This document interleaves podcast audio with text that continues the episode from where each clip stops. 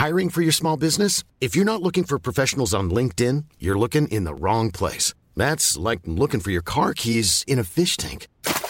LinkedIn helps you hire professionals you can't find anywhere else, even those who aren't actively searching for a new job but might be open to the perfect role. In a given month, over 70% of LinkedIn users don't even visit other leading job sites. So start looking in the right place. With LinkedIn, you can hire professionals like a professional. Post your free job on linkedin.com slash people today. When you're ready to pop the question, the last thing you want to do is second guess the ring. At Bluenile.com, you can design a one-of-a-kind ring with the ease and convenience of shopping online. Choose your diamond and setting. When you find the one, you'll get it delivered right to your door. Go to Bluenile.com and use promo code LISTEN to get $50 off your purchase of $500 or more. That's code LISTEN at Bluenile.com for $50 off your purchase. Bluenile.com code LISTEN. Hello, everybody. It's JB here. There's no Tim and there's no Phil because this is not the Egg Chasers Rugby podcast. No, this is something quite different. This is a podcast from the Rugby Dungeon. Now, we have no idea if this will work, if it won't work, but we're going to give it a go. Um, every week, at least for the foreseeable future, I'm going to invite people down to the Rugby Dungeon who I think have got an interesting story from the world of rugby. Now, this could be players, could be agents, um, it could be journalists, anyone who is willing to talk to me for an hour or so and really just thrash out the issues of today's game. Now, in a couple of seconds, I'm going to read out adverts like I always do. We're going, to, have no adverts in the main podcast itself, so if you don't like adverts, perfectly fine. Please skip to minute uh, three or four, we'll probably be done. But in the meantime, let me introduce you to today's sponsors. First of all, you all know them, you all love them Cornerstone razors. I use them, Tim uses them, Phil uses them, everyone uses Cornerstone. Why? Because they are the UK's leading brand of subscription razors, with precision German engineered blades married to, of course, that fine hefty aluminium shaft, which feels so good in one's hand. You can have any initials you want. Obviously, I prefer JB. You may choose others. And for as little as £4 a month, these subscription razors will land at your doorstep and there's no um, there's no hidden costs. There is no obligation to continue. There's no contract. If you like them, you continue. If you don't, simply cancel. Even better, you get a substantial discount by using our code RUGBY at checkout or go to www.cornerstone.co.uk forward slash rugby to receive your discount. Uh, again, I'm constantly amazed by the amount of people who listen to Egg Chasers and sign up to this, and even more amazed by the people that sign up to it and tell us how good it is. It really is that good. Second of all, we have Tommy John Underwear, a brand new sponsor to the show, and you're probably wondering, well, where is the innovation in underwear? I mean, there's innovation in phones, rugby, air travel, everything. Underwear, not so much. In fact, it's stuck in the dark ages until you go to Tommy John Underwear. So visit tommyjohn.com.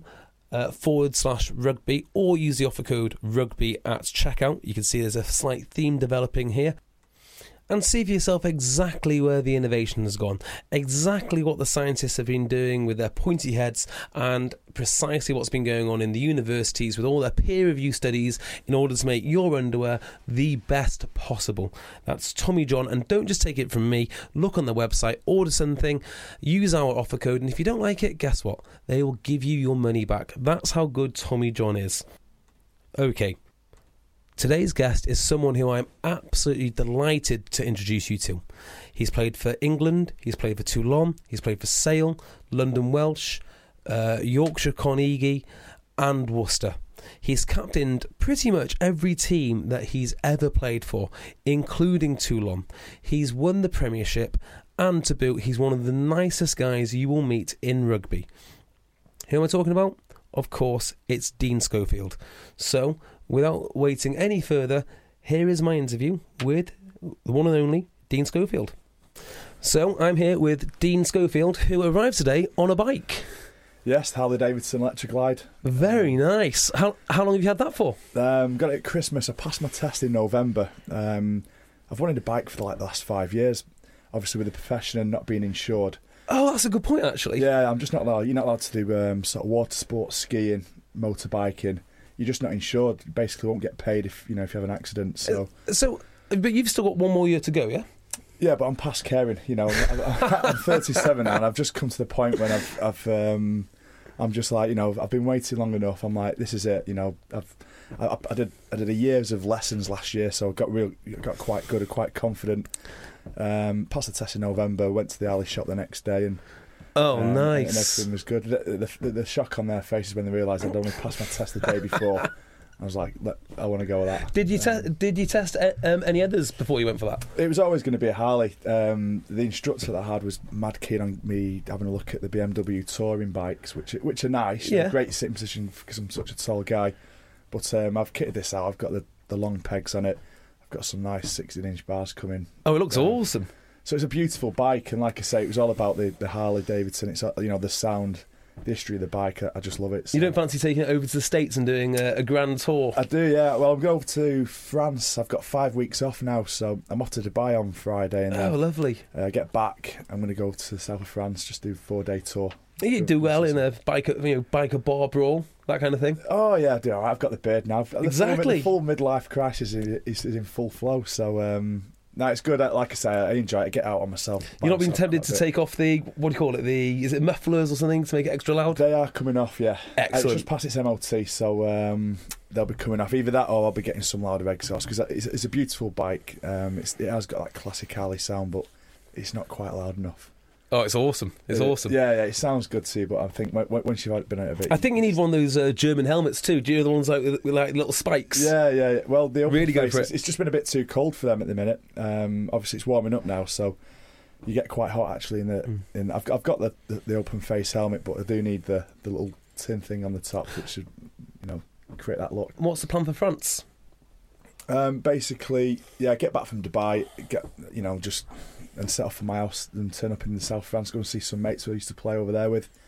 Um, and that's pretty much it. It'll probably take me two days. It's a thousand miles, door to door. I'll do it in two stints. Um, have a stay over, probably. Um, I won't, well, would I'll probably stay in the Champagne region for a night, Nice. halfway. Um, do a bit of tasting and then crack on and finish the finish the journey. So Will you be going down as far as Toulon? yeah, yeah, I'll, I'll be going seeing um, a good mate of mine, uh, Carl Hayman's over there. He's he's, he's just he's going to sign for Pau as the, as the forwards coach. So um, he's Oh, going to move he? out. He's going to move out of his house. So he's having a bit of a bash. So it's just a good excuse really to get over there. And That'll be some party. yeah, we used to be in a band uh, when I was over there. Um, so he was he was lead guitarist. I was on the on on the mic. Uh, Wilkinson was on uh, lead guitar. Yeah, Cal on bass. Then we had a drummer, grade one drummer. Uh, we were good. We were decent. We had about sixteen songs and um, just really enjoyed it. Got you know got us through two years. Bit- That's bit- superb. bit- so we'll, we'll, So we'll you're a bit of a singer then? I, I just I think it's just um, ignorance is bliss. And if you, if you just shout, I just shout and, and get the chest out and be very confident. That, I would never, I would never do it with a band, but you get to that kind of stage where you don't care and you're always leading, you know, various songs on buses and that kind of Yeah, thing. yeah. I would never do it, never do it on stage, never. I, I enjoy it. I, I really, I enjoy it. It's um, like I say, it's, I, I'm, I'm just a bit of a shouter. It's all rock and roll music, so there's no fine vocals in there. Just, How is um how is Wilkinson on on the guitar? I, I imagine he's either going to be brilliant because of the amount of practice, but I can imagine he'd be be brilliant in a kind of reading music dedication way rather than uh, an improvisational kind of way. yeah, you've got it spot on. I think. Um, Obviously, um, what you get with Johnny Wilkins is just thorough dedication, whatever he does. So you know, he can he can play the piano, he can play the guitar, he can you know, he speak a few languages. He's just one of them guys who turns his hand to a lot of things and doesn't give up until he's very good at it. So uh, he, he was the he was the catalyst of the group. Really got us all going. You know, he'd, be, he'd, take it quite serious. We'd, we'd turn up for a couple of beers in my basement of my my house, and uh, but he'd,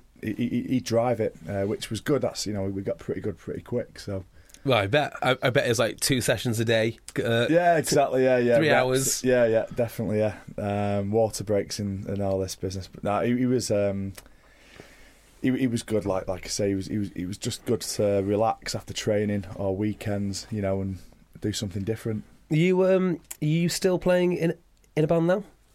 No, no, no, no, not at all. Um, whenever whenever I get an opportunity, opportunity on a karaoke night, I'll you know, I'm more than happy to take uh, take the mic. But that's pretty much it. I've got a guitar. Um, I've just started playing a little bit on my own, so I might get myself a setup like this actually. And it, Oh, you're a fan of the Rugby Dungeon? Yeah, I like it. Um, this would be perfect. So yeah, it's just the wife and the kids stopping at me minute because you know obviously you start playing echoes through the house and Yeah, what you need is uh, I, I I'd recommend it for anyone who is recently father a soundproof room. Yeah, it's is- absolutely yeah, is invaluable. outstanding. I am impressed with this. Actually, it's a great setup. Well, it all started because um, we well, when we first started our, our other pod, uh, Egg Chasers, what we had is uh, basically a five hundred thousand pound studio, which we used to sneak into every Sunday and record. So as soon as our co-host on that Tim lost uh, lost his role there, we had to build this from scratch. So Right. we've literally had no idea what we were buying, what we what we- what we were building. None of us are sound engineers, but somehow we've come up with a, a semi reasonable rig. And it works as well. It works. It's everything sounds good on the. Yeah, I'll tell you what. The more you learn about um, bloody microphones and stuff, Yeah. the, just the, the more questions get asked. Yeah, yeah. Oh, it's an absolute nightmare. So, when you went over to Toulon, uh, just give us uh, an idea of the the list of guys that were already there that you were joining. Um, so yeah, so that, that I think, uh, as everyone knows, that you know they're a very rich club, and it it took probably up until I got there, it probably took them seven or eight years with an open checkbook. You know, there've been so many players there; they're just paying for success. You know, that's that's the Toulon. You- you know, they got a real passionate backer there who wasn't scared of getting the high-profile players. Philippe Saint Andre went over there, so he took me out. I was captain for him at the time at Sale, Mm-hmm. um, and he said to me, "When your contract runs out, so I'll, I'll, you're coming over to France." So that I got over there, and uh, you know, I think Wilkin, Wilkinson was there. I'd signed with Carl Hayman, and then the likes of Simon Shaw, Bakkies Botha, and Matt Giteau, uh, Steph Armitage was there, uh, Basta. You know, there, there was a rake of. Was that all in that same intake as when you went then?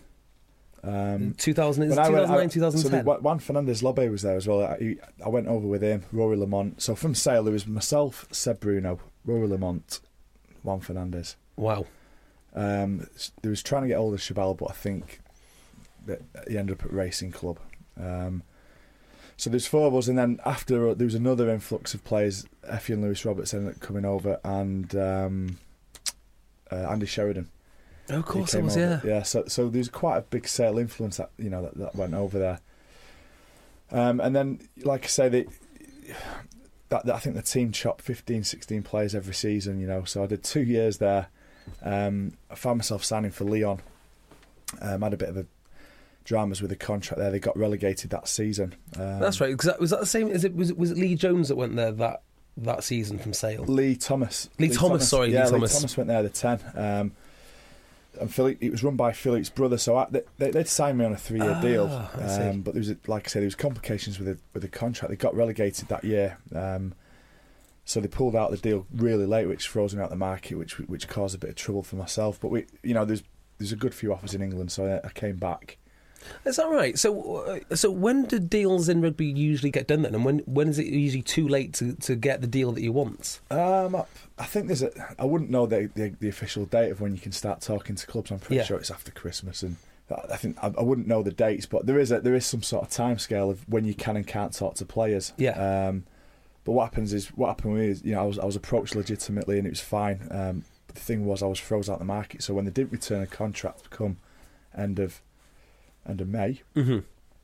I, I was already froze out of probably three deals already in France. Oh, You know, right. because you can't go back then because they've, they've obviously they're in need of a second row. They've then signed, Oh, so it's a bit of a pain, really. Um, like I say, everything it, we, we sorted it out in the in everything was fine. We sorted it out with Lyon, um, myself, and my agents, and, and um, a lawyer, and that and that was it. Everything was fine. So So, I mean, what was the reason for them pulling out then? it was just budget, really. I think I think because they got relegated. Yeah. Um, they're on the rebuild now. I think they, they've been, I think they're getting promoted again. I think they might be as a couple of seasons. Cal Fearns is there. He is. Um, it's took them a couple of seasons, but they're back now. They're back back on full strength. You know, that that team's ticking over. Tell you what, if if there's a player that should have been considered for England and shouldn't be playing in French Division Two, it's definitely Carl Fearns. He's a yeah, he's a cracking player. I, I remember when he came to Sale at the age of sixteen, and sort, sort of took him under my wing a little bit because I see so many players come and go in that environment. Mm. He was special, you know. He came at 16, 17 and he was He seems like he's been around forever. I mean, Well, he's yeah, well- been playing for like 14 years now. Yeah, he, I- you know, I think we chucked him in the mix at probably se- 17, 18. He was playing for us. Yeah. Um, and playing well. Um, he was good, good aggressive, good ball, you know, good ball carry, good over the ball. Um, just a cracking lad, really. So he's done well, and he, he always was going to do well, Carl. Yeah, I think it's a real shame that he seems to be the collateral fallout from the whole Sam Burgess escapade, which Yeah. actually just turned out to be an absolute disaster. I mean, the whole thing from start from start to finish. Yeah, I, th- I think we spoke about this last last time we met, and I, I think for me, I think maybe I have a different opinion because I'm a player that I've, I, I just like something different. I, I like the fact we brought a high profile league player over for the World Cup, and um, I know to the detriment of Luther Burrell, which is you know it's fortunate he, he's he's back in the mix now, isn't he? He's going to the Saxons tour, which I was happy. So I'm sure he's going to resurrect his international career. But I was quite, I was really excited. It got people talking. What positions he going to play? Um, Oh, definitely how- got people talking. Uh, and I, and I thought, I thought it was good. I thought it was good hype. You know, we had the, the England World Cup at home.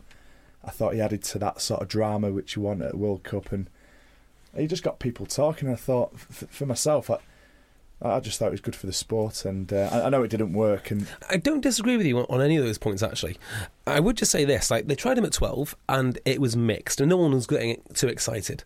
I think there was genuinely a lot to get excited about with him at six. yeah, But then, say you're going to play 12. Sorry, I didn't even play 12. He actually played mostly at 13 to 6, and then to put him in the World Cup against Wales at 12.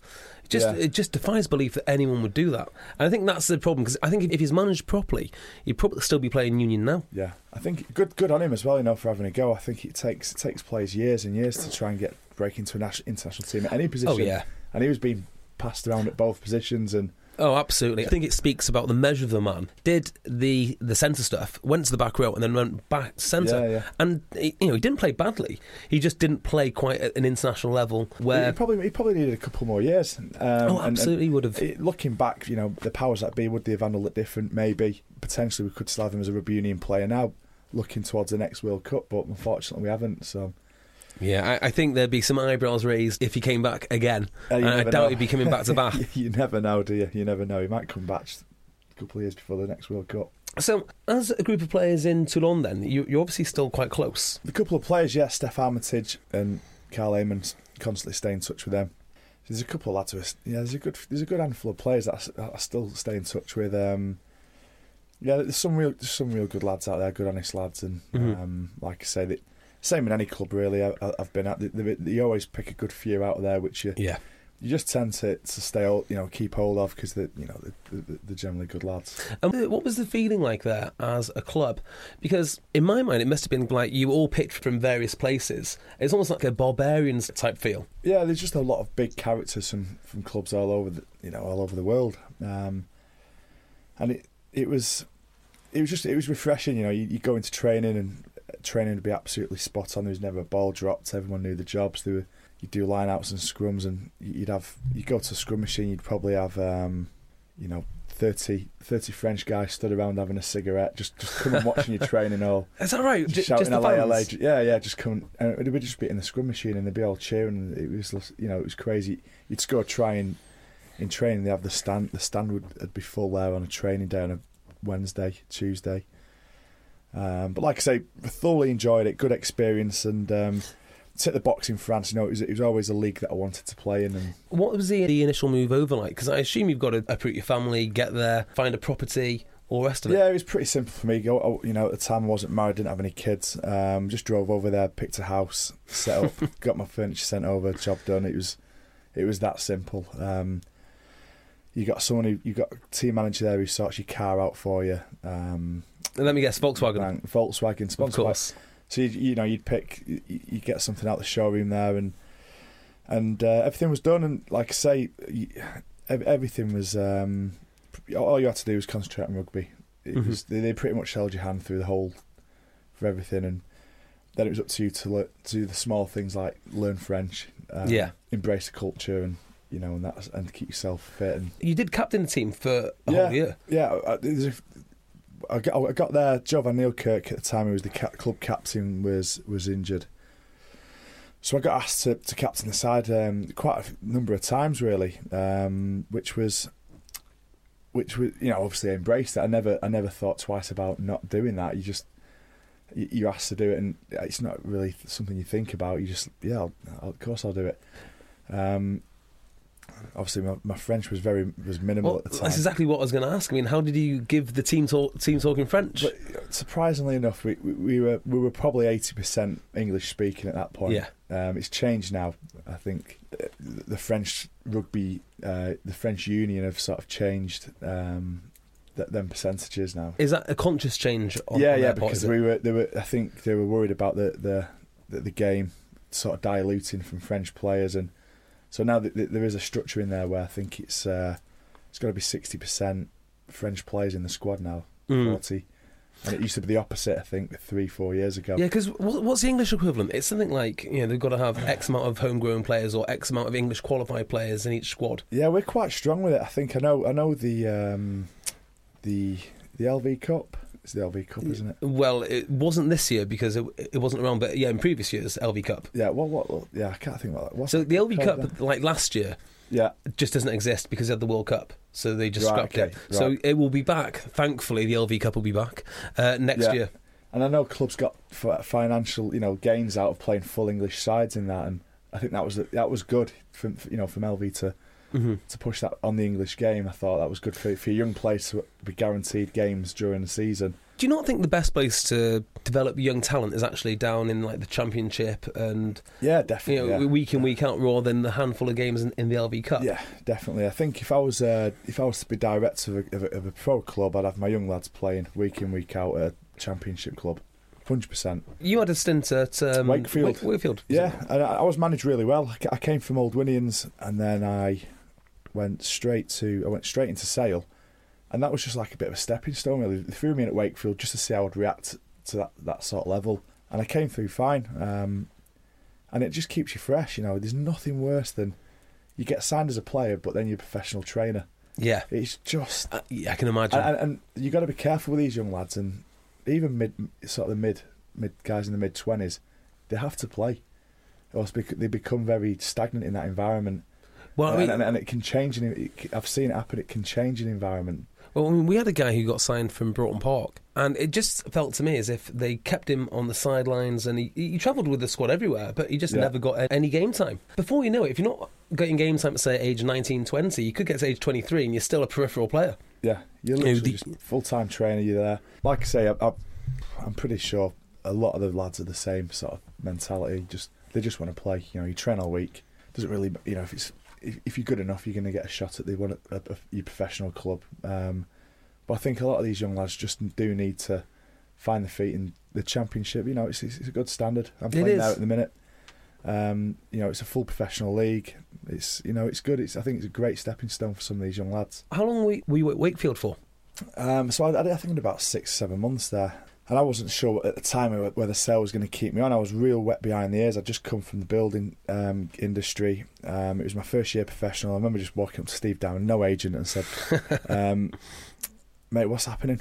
Are you going to keep holding me on? Yes or no?" Because you probably wouldn't get a young lad doing that now because they know the Yeah. the game, but I didn't. And he was just like, it's kind of slipped his mind. He's like, "Yeah, of course we are. We're going to we'll give you a three year Oh, deal." so he was uh, he was thinking of doing it. He just never communicated it yeah, to you. yeah, yeah. And I, and, I- and I was sort of putting it back, thinking what because I thought obviously I'd been on loan Wakefield for a year. I thought that that was it. You know, I'd, I'd give it a shot at sale. wasn't good. Um, but yeah, I was wrong. You know, they kept holding me, and, and, and then the rest was was fine. You know, I had a great career. So how how did you go from Old Aldwinians then to getting noticed by Steve Diamond? Was there like a step where were you playing like representative? Yeah, there's always, I think, for any young kid as well, there's always someone watching. There's always somebody watching. So we, I played for Winnings. We, we, we had a good cup run. We ended up at Twickenham in the intermediate cup at the time, which was an NPI cup against. Oh, yeah. We played a t- team called Dudley Kingswinford, who were four leagues above us. I ended up scoring two tries in that game at Twickenham. We won the game, which was against all odds that we were we were going to win that. And then uh, the week later, I was training at Leicester Tigers, which were great. They they, they invited me down. So then I Ah. think the knock on effect with that within about three, four weeks, Sale was like, We want you to come and play for us on a Wednesday night. So I was in that sort of there's always someone looking around. You know, I Uh, mean, say Wednesday night was that the the actual sale team? Was that the yeah, that would, that would be like the second team. That was like Was- the, was the that the pros. Jets? It was. It would have been the the Jets at the time. Yeah, Sale Jet. I mean, now Jets still exist, and I, I want to know if you're partly responsible for this. Apparently, Sale Jets it's called the Jets because the Jets and the Sharks and the musical. And as I understand it, it was a decision of the players to go with with Sale Sharks and Sale Jets, which, which I find ludicrous actually. I definitely wasn't at the club when that decision was made. I'm glad. Oh, that, that's quite interesting, actually. It'd be interesting to find out who actually did make them names. I, I, I don't know. It's a terrible decision. when I was when I was like I said, I, I, I signed as um, on a Wednesday night. The Jets were already formed, and uh, the new franchise had already happened with the, with the Sale Sharks when Brian Kennedy bought the club out, the Sale FC. So that had already happened before me. Um, but yeah, like like I say, it was, they were they were good days. I used to train, so I'd come off, I'd rock up off the off the building site in my white van, go to Heywood Road, captain a load of professional players on a Wednesday night. Brilliant. I was 19. Um, so I was on their radar anyway. So it was just, it was good. You know, like I say, it was, it was good fun back back in the day. I didn't care about anything. Just wanted to play rugby. So, what was the Leicester situation then? Was it a case of they invited you down to train, and at that point, Sale said, "Enough's enough. You're going to come with us." Yeah, it was a, it was, it was, it was a real strange one to be honest. I, um, I went down to Leicester Tigers to, to train. So I did a couple, I did a week's training with him. He said, right, you're going to play for us on on the Saturday uh, t- against I can't remember who it was uh, for the under 21s. That fr- I think I think it was a Thursday Friday night. I'm driving back home over Woodhead. Completely wrote my car off, clipped a curb, span it a few Ooh. times. I was, I didn't I didn't roll it. I was fine. Yeah. Um, got the car off, struggling for transport, and it was around that time. So, so I rang them up and said, "Look, I'm struggling for transport to get get over."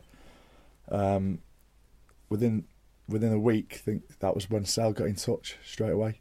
They were like, "We'll we'll sort you. We'll, you know, we'll, we'll get you. We'll get you over for Wednesday." Brilliant. Game which my heart was there anyway. You know, I was man from Manchester. I'd watched Sale Sharks from being a kid. So yeah, that they were my team. You know, there was no way I was ever gonna say, "Oh no, I'll stick with the list Leicester set up. We'll, we'll see how we go." It was all the, the minute Sale had a sniff, I was I was there. So, uh, you, I, I assume you were training what two, two nights a week with uh, with Sale, playing on the Wednesday, and then at that point, obviously, would, Well, it, would it have been uh, Di- Diamond at the yeah, time? I- I- Mallinder? it was uh, Jimmy Mallinder and Steve Diamond and James Wade was the um, of course, yeah. the Jets coach. But I was I was um, I was just doing Tuesday Thursday night with Old Aldwinians, playing on a Saturday, but then doing a midweek game as well Mhm. for for Sale. Which you know some there's a, we've got a Sedgley player doing it at the minute. You know he, he'll play for midweek Monday. Tuesday game for Sale and play for, play for us on a Saturday. You know, it's, that, that's just the way you've got to do it. When you, got, you know, if you want to break in, Yeah. So, how do you go then from Jets? Because I imagine it's a big step up from Jets to, to full time pro at Sharks. Yeah, I just got I got home and I got a phone call and it was Jimmy Mallinder and he just said, "Come down, we want to have a chat with you. We've watched enough of you. Um, we're going to offer you a contract." I went I went down with a full suit on to, to to a pub in Sale. I wore a full suit. Um, I don't I still don't know to this day why I did that. It was like I a like full- that approach. it was I- just I- like I think it shows you, shows you taking it serious. Yeah, full job interview. Um, full suit on in the Sale Hotel. They offered me two. They offered me a two year. Oh, they offered me a one year deal. Um, and I dropped it. I dropped everything. I was shop fitting at the time. I was earning quite good money. Um, and I, I just signed this deal for peanuts, and I just I didn't care. I just wanted to get my foot in the door. What kind of deal would a, a first time player get? Um. I, that was fourteen grand a year.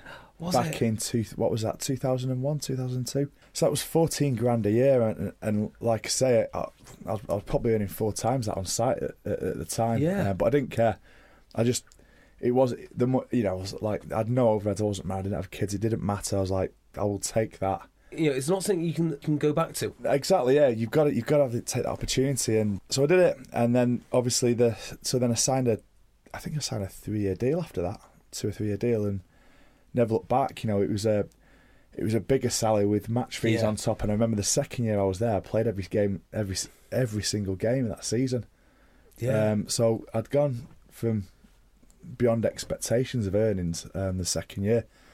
So everything worked out. Um, but I remember just it was it was a bit of a um, you know a bit of a sting taking that back in the day. But I, I didn't like I said you just don't care when you're a young kid. You've got to take these opportunities when they arise. Absolutely. So, at what stage then would someone like yourself then go and get an agent? I think so. The first year I didn't get an agent. Second year I signed. I signed without an agent. I think the second for my second year. Then I got an agent, and I've always had an agent. And I think for the last sort of few years, I, you get to know because I'm so old now. You get to, get to know the directors, and they generally ring the last three deals. I've I've spoke to the directors myself. Yeah. But I always need an. For me, it's just good comfort blanket to have an agent with you. You know, if it gets a bit awkward for the club, you can just put it through the agent. Yeah, I imagine. You know that it's it's that it just takes that bit of personalisation out of it.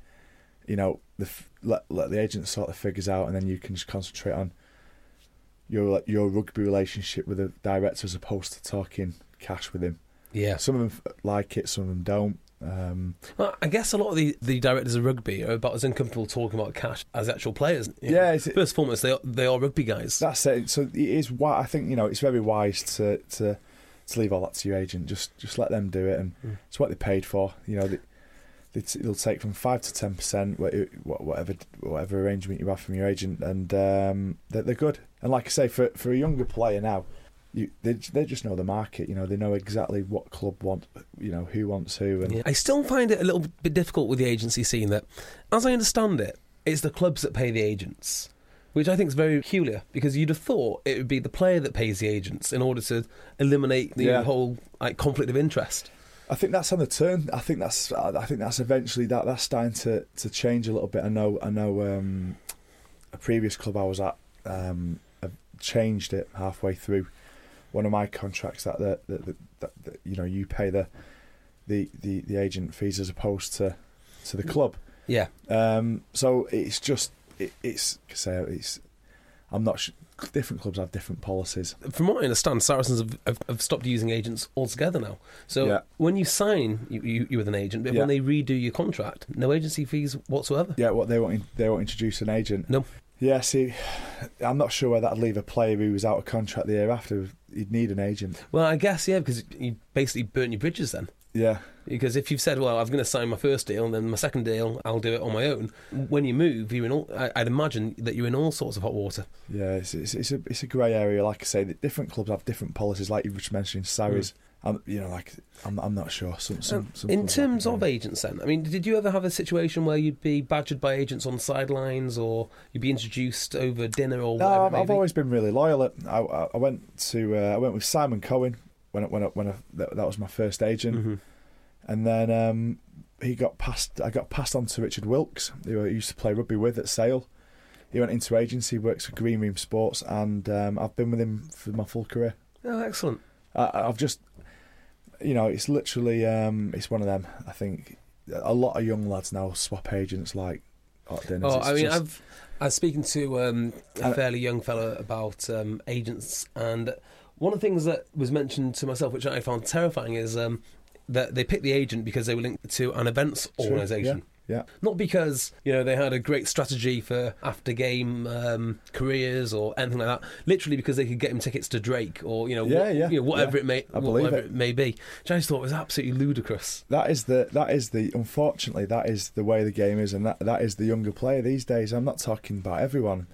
Uh, I'm not categorising the you know the the young academy lads, but there is a um, there is an eye maintenance factor Yeah, crack breaking into the game, and um, I think the worrying th- the worrying thing is you, you see players now who finish playing rugby, they've got absolutely they're sat there twiddling their thumbs. They've played on the Xbox for the last ten years, and rather than ask their agents for a building course at the local college or a university degree. They're asking their agents for boot deals, car deals, and things that, does, that Yeah, things don't that just, matter. things that just don't matter. Just Exactly. play play the game, play well, and the rest looks after itself. You know that's that's the reality of the game. It's a really simple game. Yeah, and actually, I mean, I, I mean, I'm I'm talking to you now on the end of what, like, 16 year career, Pro- Yeah. probably even longer. Yeah, And that, but that's going to be particularly rare for most lads. It's probably two, three years of being a paid Yeah. professional Yeah. before you start dropping on the leagues. that's it. I think um, the, the careers. Are, I mean, the way the, the game's gone, I think the, the, the careers are going to be shorter. I think that, that you know the the intent. I was speaking to Easter actually today on the phone, and he was. Uh, we were talking about the game, how much it's changed, and it's just collision based now. Everything's breakdown, everything's collision. Yeah. It is lit, it's so intense that the, the young lads coming through now are just just absolute machines. Um, like I say, I'm, I'm I've got a 16 year career, but what was the game like ten years ago? You know, you could Mm. run it. You could run at ten or a twelve or a thirteen and run over them if he was a decent ball carrier. But now them boys at like steam train. You know, it's uh, the, the game's just completely evolved. It's hard to know what they're going to do next because the one thing which annoys me about the about the current progression of the game is the constant adding of more and more games. So I mean, we've got a situation now where the England boys are going to have to play another game against Wales, which is completely pointless. It's it just, Yeah. it, in fact, if anything, it it cheapens the caps, and it's another high intensity game at the highest level. Yeah, Yeah, and I think the, the way things are going uh, in the chase for revenue, not only are they diluting the product, I think the, the amount of work the players have to get through, it's, it's, it's just too much. yeah. It'll be a tough. Um, it'll, be, it'll be a tough tour. That it'll be interesting to see how the Saxons go. Obviously, over in South Africa, after a long slog of a campaign. You know, it's been a Hmm. it's been a, like I said. It, uh, I was I was speaking to Nick this morning and, and, and we was talking about uh, he he was talking about the different the, the short difference now it was uh, the short difference between the England the England setup and club rugby now the the gap but you know f- five years ago there'd be a massive gap in between the, intensity of that that England setup Yeah. and club and now we were saying that it's it's the, the gaps nothing you know you can bring a lot of you can bring a lot number of players in and they're at that intensity already they've got that speed quickness awareness um, Uh, and do you think that's just testament to the way the clubs are handling their I players? do now? yeah I do yeah like I say that, that um, you know you you look at Jack, young Jack Nowell but the way he is in his development and he's come through the academy systems he's, Yeah. he's, and, and he's he, he's the new uh, uh, you know you look at Itoje, Mario Itoje That, boy, that boy's got some talent. the guy, the guy's an absolute monster. You know, he's what was he 20, 21, and um, like he's he's he's a full grown man. Well, that's an interesting point, actually. As he plays in your position, second row, what do you see in him which you think um, is really quite special? Because you can see it there, but it's just hard to put your finger on exactly what it is. He's just intense, isn't he? he he's in he, everything. Um, he's he's a second row that can tackle and contest like a Mhm. back row. He can, actually, yeah. Um, you know, his line out defence is absolutely. I know Steve Borthwick's going to be working with him at England, and will have worked with him at Sarries. He- His line out defence is is phenomenal. Do you know what? There was a, a passage of play uh, against Wales. Um, being a Welshman myself, it broke my heart. But in the Six Nations, Wales had a perfect bat ball, and he just picked it off. Just and you think that off, is yeah. that's that, that's a different league there. Yeah, yeah, he's he's the, the, super intelligent. Obviously, he, he, he, he he's obviously analysing the game um, to some degree, and um, but he's the next generation of second row. You know, I think um, gonna because he can he can also give you a lot of power in the scrum. So his outputs are, are through the roof. Um, it's, it's a pleasure watching him and him and Kruis. But if you look at Launchbury and Courtney Lawes, I thought they had the second rows tied up for the next five years. Oh, agree. Uh, well, uh, between those two and Parling, you'd think, yeah, yeah, and it's then a great pairing. and Kruis and Mario have come come now, and it's it's uh, you know they've, they've got that next level. Well, people will be sick of hearing me say this, but um, uh, I went to the England kit launch, and the two guys that stood out to me as being just absolute monsters was Joe Marler, but the other one was George Kruis. He's just huge. In real life, he's, Yeah. he's a monster. Yeah, he's a big lad. He's he's, he's a big lad. I like the way he plays as well. He's no nonsense. You know, he gets stuck in. He's he's his work rate's phenomenal. He's making probably twenty tackles plus every international. He's he's good. Um, and like I say, he's he's the maul in the defence of the maul. He's he's he's, he's your man. Not to take anything away from those two players, how much um, of their success do you attribute to the Saracens' way of playing? Oh, massively. Um, I think Alex Sanderson's doing a great job there. He was a mate of mine when I was at Sale Sharks, and I know how he operates. He keeps uh, a constantly uh, refreshing, good environment there at Sarries, and um, he he will only have great influences on them two lads' careers. You know, Yeah. I think he's, he was an aggressive back row himself. He tackled, competed phenomenally, and I think there's a probably a bit of him rubbing off on them too. You know, I think the way they play, very abrasive in the breakdown. I think that's probably, uh, you know, Anderson. Uh, sorry, that's uh, Sanderson's input there. Yeah, they've got a very interesting way of playing. I mean, I love when they do pull fan out and they just uh, will absorb pressure for the best part of 16 phases and then all of a sudden they'll turn it over and away they go and score. Yeah. I absolutely love it. I, in fact, if anything, I think all this chat about attacking rugby is completely overrated because there's, there's nothing better to watch than the team effort of just solid defence. Yeah, it's, it. it's, it's a great way of showing your emotion, isn't it? You know, through your defence, and you can see every game counts for them boys. It, just in their defence alone. That you know, don't get me wrong, they are physically probably the fittest, strongest side, you know, in the Prem. And I'm, I'm pretty sure, you know, obviously they play Exeter at weekend, don't they? And we'll just we'll just see how it go. But you know, your money's going to be on Sarries for that game, I, isn't I, it? do you know? I can't see any other outcome. I can't see any other outcome then. A fairly sizable Saracens win. Yeah, I'd love Exeter to win. I think everyone in the country would love Exeter to win.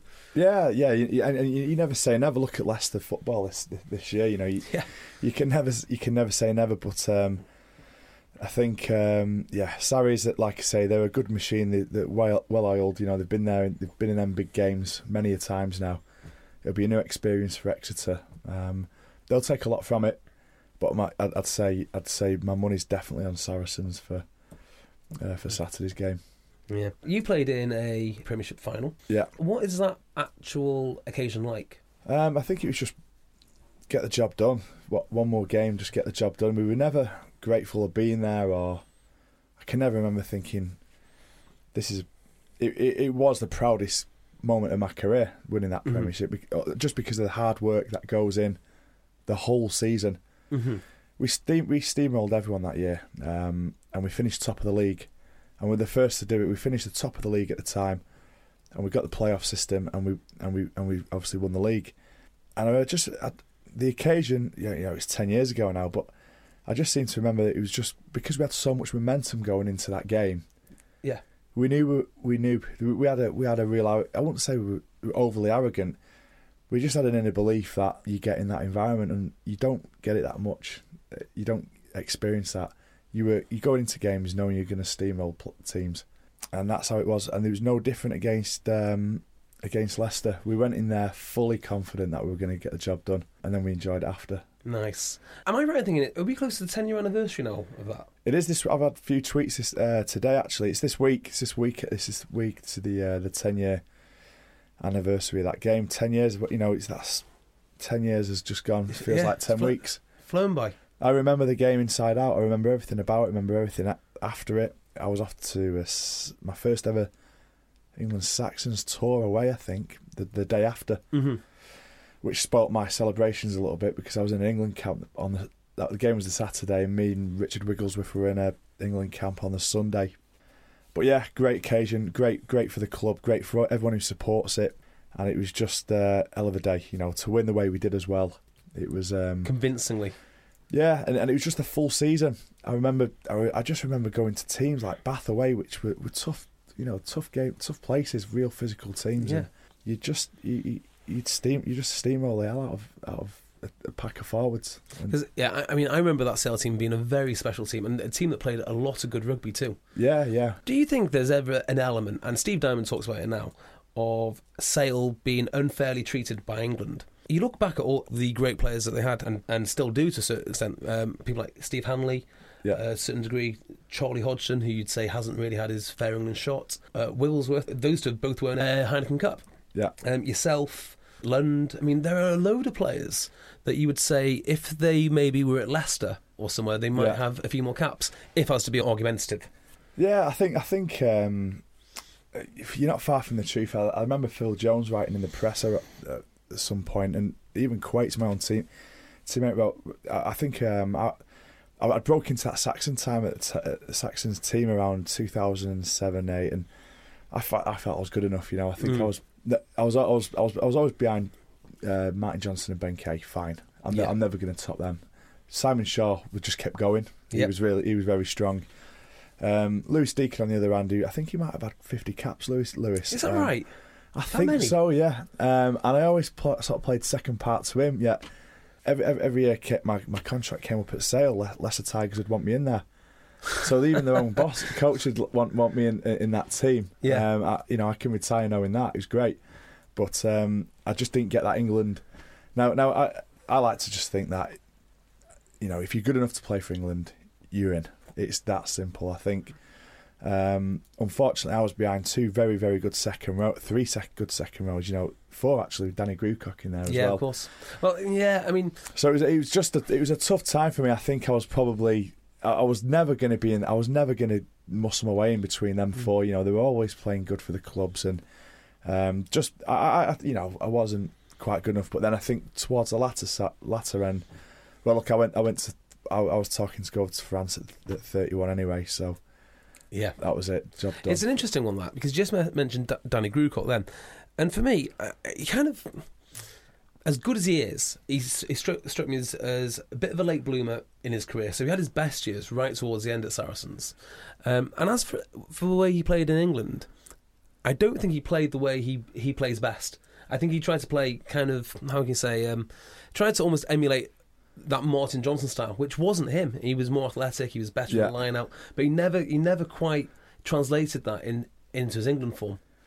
Yeah, I thought, like I said, um, when when I ever play against um, Grewcock, it was. Um, Oh, know, sorry, Are we talking about? Borthwick. Oh, Um, Borthwick. Yeah. Sorry. Um, yeah, but but I thought Borthwick. Yeah, you're right. I thought I thought the, you got the best out of Borthwick towards the end of um, the end of his career. I think one. I think actually Borthwick might have wrote this in. I've read it somewhere that he literally used every ounce of his body. You know, he weren't genetically yeah. quickest or strongest. He just used every every, every tool that he had. He used, um, and I thought that went went a long way with with England. I thought his line, you know, his line out detail was, you know, untouchable. Um, there's nobody in England doing the work and putting the hours in that he did. So you know, for these factors, you know, he's a he's a great England candidate. You know, he was a lover of the game. He was a studier, um, and like I say, he was he was a he was a grafter as well. Um, completely different player than me. You know, I think he was, like I say, he was a he was a, he was a complete line out forward and um, more. te- Well, yeah, I mean, technical, yeah. I think if, we're, if comparing se- se- second rows, the guy we mentioned before, Danny Grewcock, is and and you were Yeah. more similar there. uh, yeah, Steve yeah. Borthwick. Um, so yeah, because he captain he, he captained England, didn't he? At, at, Yeah, I think he had like twenty odd caps caps as captain, which you know is is fairly fairly impressive. Yeah, it is. It is impressive, but uh, he, he, I think he's you know going away from his rugby career. Like like I say, he's he's, he's had a cracking career, Steve Borthwick, and if you look at what he's done, that Japan was was Mhm. outstanding on it with Eddie Jones at the World Cup. The way they turned that, that Japan team round, and obviously with England now, he's he'll, he'll be he'll be good. So is he is the camaraderie you have with the, with the Sale boys because it's a bit more of a local club and, and rest of it a little different to the camaraderie you have with the Toulon lads still? Um, it's exactly the same. Is it? It's yeah, the same same mould of players. Actually, same, most of them are the same lads. Yeah, be fair. yeah. No, the, you know, it's exactly the same mould of players, same same group of lads.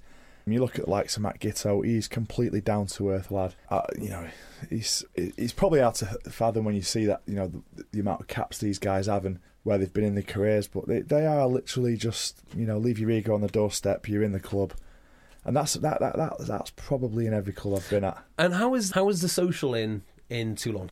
I imagine you're all there from all corners. Yeah, it was. Yeah, it was good. Well we, paid. we we always um, we always had a drink, and we always uh, after every game. Pretty sure they, they still do that.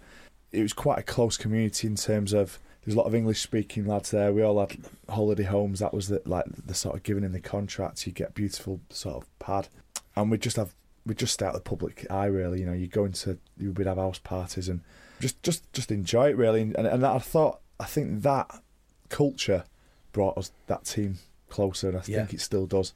And you know, I think I think it's very important to socialise. I'm not talking about every weekend, or I just think it's very very important to to have a beer if you win. Sometimes more importantly, if you lose Mm. in any team sport, I think it's always good just to to have a beer, put it behind you, get the reset button, start again on the Monday. You know, I think. Well, that's uh, probably quite a good place to lead into your experiences at London Welsh.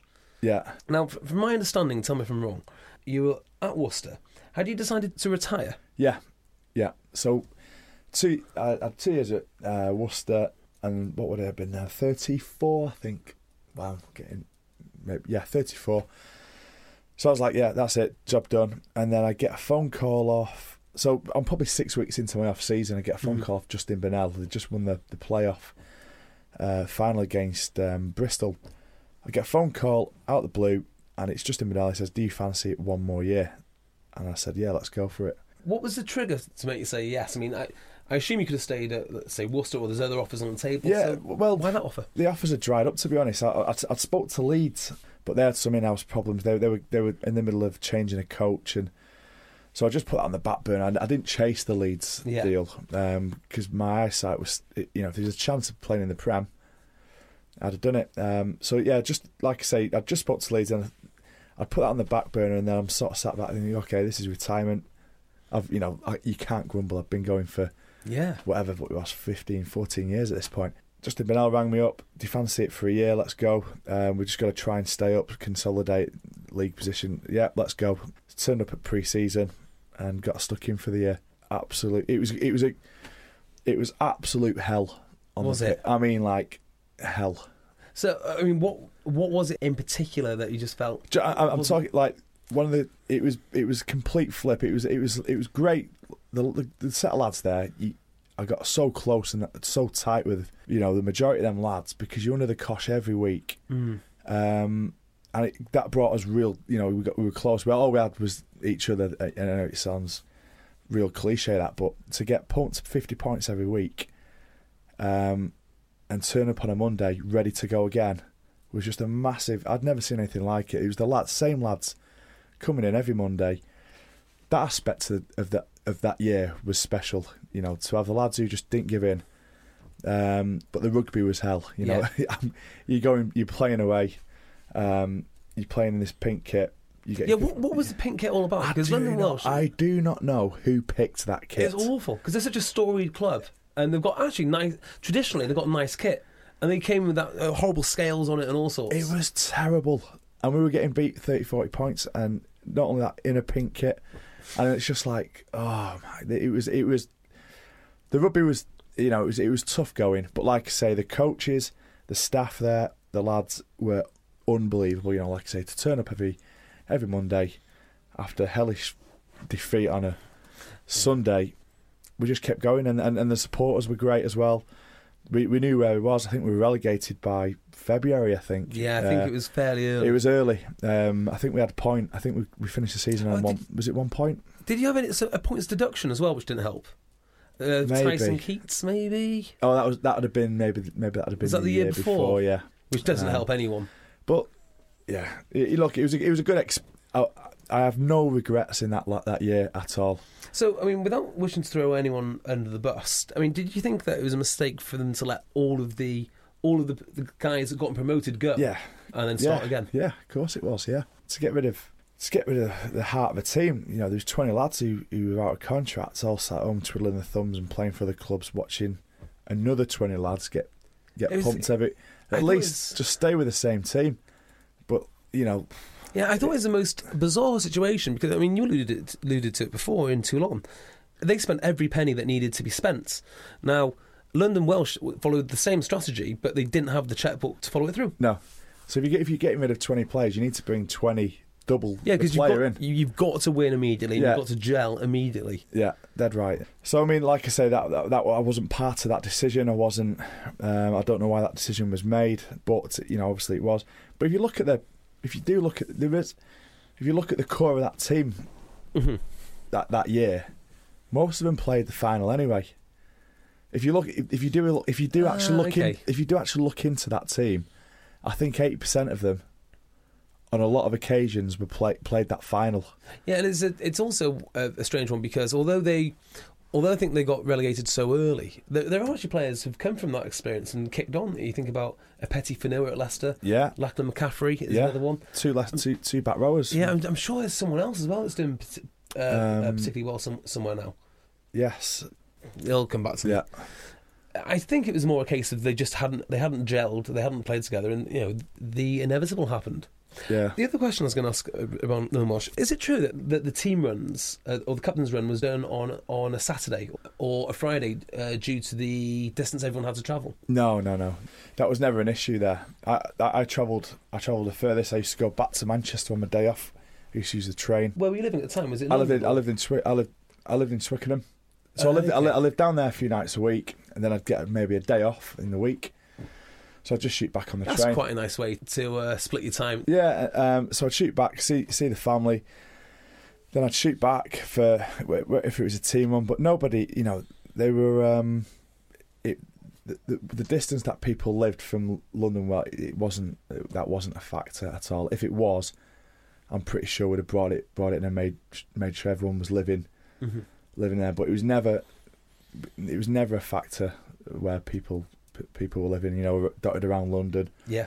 There's a few few lads in Wales Um, but they all had pads in, in London, so no, that, that that was never ever an issue. There was never anyone not turning up for a, a session due to traffic or everyone, Ah, right, everyone was okay. there.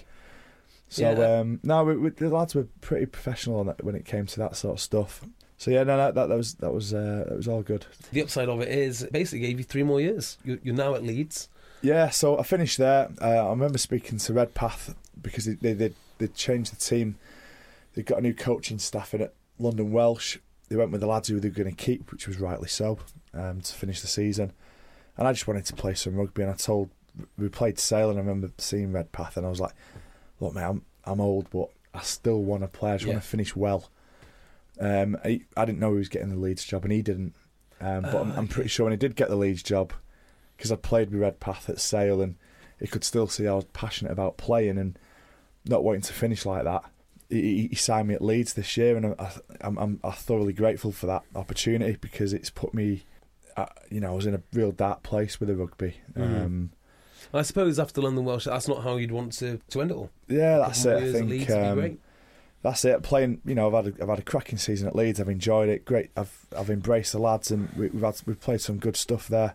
So yeah, you know, like I said, I'm, I'm loving the sport again. And um, although I've, I, I- you know, I've sort of fell out. I didn't. I wouldn't say I'd fall out of the sport, but I think um, it's, it never hindered my professionalism or Mm. wanting to play. You know, I think um, there was just a few demons where I just think I just didn't want to finish that, that season like that last year. Mm. Um, so yeah, it's been I've been you know it's been it's been a real good year this year. No, the Leeds project seems to be quite interesting. Got a good mix of ex- um, experienced pros, and you've got a good core of youth too. I mean, Yeah. Paul Hill um, signed last season for. Northampton. Northampton. Yeah. So, how do you expect them to go next year? Um, we're gonna go. We're gonna go well. We're gonna go well. I'm. I'm, I'm pretty sure we're gonna be there um, at the last hurdle. I think you know. Obviously, we're gonna make top four. We've got London Irish who are going to be top contenders and probably favourites to bounce back up. Mhm. Um, but like I say, we, we play a great brand of rugby there. Um, we, we we've got Jimmy Lowes there, who's a rugby league orientated, who who, who I've just started to work with now. Um, we we we do, we're going to do we're going to do well. I think uh, we'll just see how we go. We'll, we'll just see how we go. Now, you mentioned you've got a bit of rugby league experience there with the coaching side. Uh, my understanding is Sale at the moment basically have Steve Diamond, who does a bit of forward stuff. Yeah. The forwards look after themselves, quite experienced, and they have Paul Deacon basically just going just going through patterns. Is that the sort of thing which you'd been up in Leeds? Yeah, I think the rugby league the, the rugby league coaches come with a lot of you know a, a lot of experiences. We can take so much from rugby league. You know, you look at Shaun Edwards with Wasps, what Yeah. he did there, and with Wales and um, Andy Farrell, um, him Sarries England. He's Mike now, Ford now Ireland. Ford. They they they just they they, they know the skill set. They know what it is to break a line. That you know, it- it's a very it's it's it's a highly skillful game rugby league when compa- and only because we've got mauling and line Yeah. out drives and scrums and you know that's that, that- and that, that's the difference. So uh, a lot of the, a lot of the rugby league coaches excel, and yeah, we, we, we we've got Jimmy Lowes there, so it, it'll be good to work with next year. Now, I can't possibly let you leave the dungeon before you've told me about getting signed by Steve Diamond uh, and his home improvements. Oh yeah, that's a great story. it, it was. You look at we were talking about Mario Toji earlier, and you, I can just ima- can you imagine this happening with with a modern day professional? I'd I'd um, come back from, I'd, I'd obviously signed at Cell with um, I was, I was straight from the building game, and Steve Diamond had said, I'd been at Wakefield, and he said um, on loan, he's like, right, okay, we're going to bring you in um, to play against Leicester Tigers, play against Martin Johnson. Um, but you got to fit me a kitchen. So I remember turning up the next day at his house with my toolkit, and he thought, he, he- I think it was a bit of tongue in cheek. I thought, I, I, you know, I ended up doing the job for him, um, and then I started against Leicester Tigers. Um, and that is just classic Steve Diamond, isn't it? But Well, I mean, the question that everyone wants to ask is what kind of taste in kitchens does Steve Diamond have? I can't remember. I, th- I think it was an oak, oak kitchen at the time. Uh, certainly with MD. Ready to pop the question? The jewelers at BlueNile.com have got sparkle down to a science with beautiful lab grown diamonds worthy of your most brilliant moments. Their lab grown diamonds are independently graded and guaranteed identical to natural diamonds, and they're ready to ship to your door. Go to Bluenile.com and use promo code LISTEN to get $50 off your purchase of $500 or more. That's code LISTEN at Bluenile.com for $50 off. Bluenile.com code LISTEN. Hiring for your small business? If you're not looking for professionals on LinkedIn, you're looking in the wrong place. That's like looking for your car keys in a fish tank.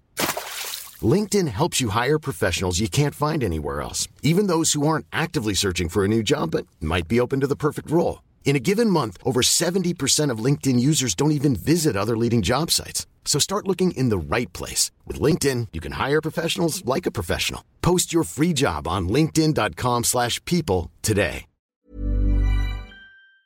F anyway. Um, but I think that Steve Diamond, he was, um, you know, he was a canny operator, still is. But uh, we still have a laugh about that now. Um, doing, doing kitchens at Steve Diamond's house to enhance my rugby union career. Wouldn't look back, wouldn't have changed it to be honest. Must have done a decent job for him because uh, he looked after me. He kept me in that team for yeah. Well, I mean, he's one of the he's one of the truly underrated or underappreciated individuals in all of rugby, uh, in, yeah. in my opinion. I mean, what he did with that Sale team before Saint Andre and what he's done since coming back, I think, has been absolutely brilliant and two completely different sets of circumstances too. Yeah, he's. I think he's good man manager. I think he's um, from what from what I make out. You know, he he speaks sterling with the lads, and he's, he's no messing. And that's what's where Sale. That, that, that's that's a team they are. They always have been. They've always had that underbelly of northern mm. grit, and uh, the environments have always been that. You know, on and off the pitch, um, real honest environment. And I think he brings that in abundance, and he'll. Um, he'll go, you know, he'll go well there. I think I, I can't see that that position changing for a long time. Um, but he's, he's he's a, he's a cracking he's a cracking leader, and I think Sale just keep on bouncing from strength to strength. You know, I think they were unfortunate to, to miss out this, this year. But, yeah, very much so. Uh, you know, especially with that record. Well, I mean, uh, I think they only lost the, one game on it. Last the last yeah, one the against last Gloucester. Yeah, um, disastrous. If they pick up, you know, I think if you win all your own games, and you maybe win four away games. I think you finish top four. Well, I think it's, it's almost the case with um, Leicester with with Sale that people forget that they're there. And then all of a sudden it, it shows up on the fixture yeah, list, yeah, and then you get yeah. beaten away from home. Yeah. So um, I think he's done a fantastic job. He's one of the guys I'd most like to interview because I think the perception you get from him on TV and what he must be like away from the cameras and it's yeah. must be completely different. No, he's a, and you're probably right. You know, he's a he's a good guy, but that's rugby, isn't it? Same with players. You know, you go on the pitch, a complete different player than you are off the pitch. You have yeah. to be like that, um, and that's why it's not that easy. You know, I think. Uh, the, the, these characters and these the, these personalities you get in, in, probably in any sport, I think once they're away from that environment, they turn into the, the normal nice guy, which. Yeah, well, I mean, we've got an election soon for mayor of Manchester, so uh, if if you want to get stuff done, yeah, get him in there. Exactly. Brilliant. Well, Dean, that's been absolutely superb. Yeah. Feel free to come back Mom deserves the best, and there's no better place to shop for Mother's Day than Whole Foods Market. They're your destination for unbeatable savings, from premium gifts to show-stopping flowers and irresistible desserts. Start by saving 33% with Prime on all body care and candles. Then get a 15-stem bunch of tulips for just $9.99 each with Prime. Round out Mom's menu with festive rosé, irresistible berry chantilly cake, and more special treats. Come celebrate Mother's Day at Whole Foods Market anytime you want. Yeah, thank, thank you, very much. much. I've enjoyed it. Cheers for having me. Cheers.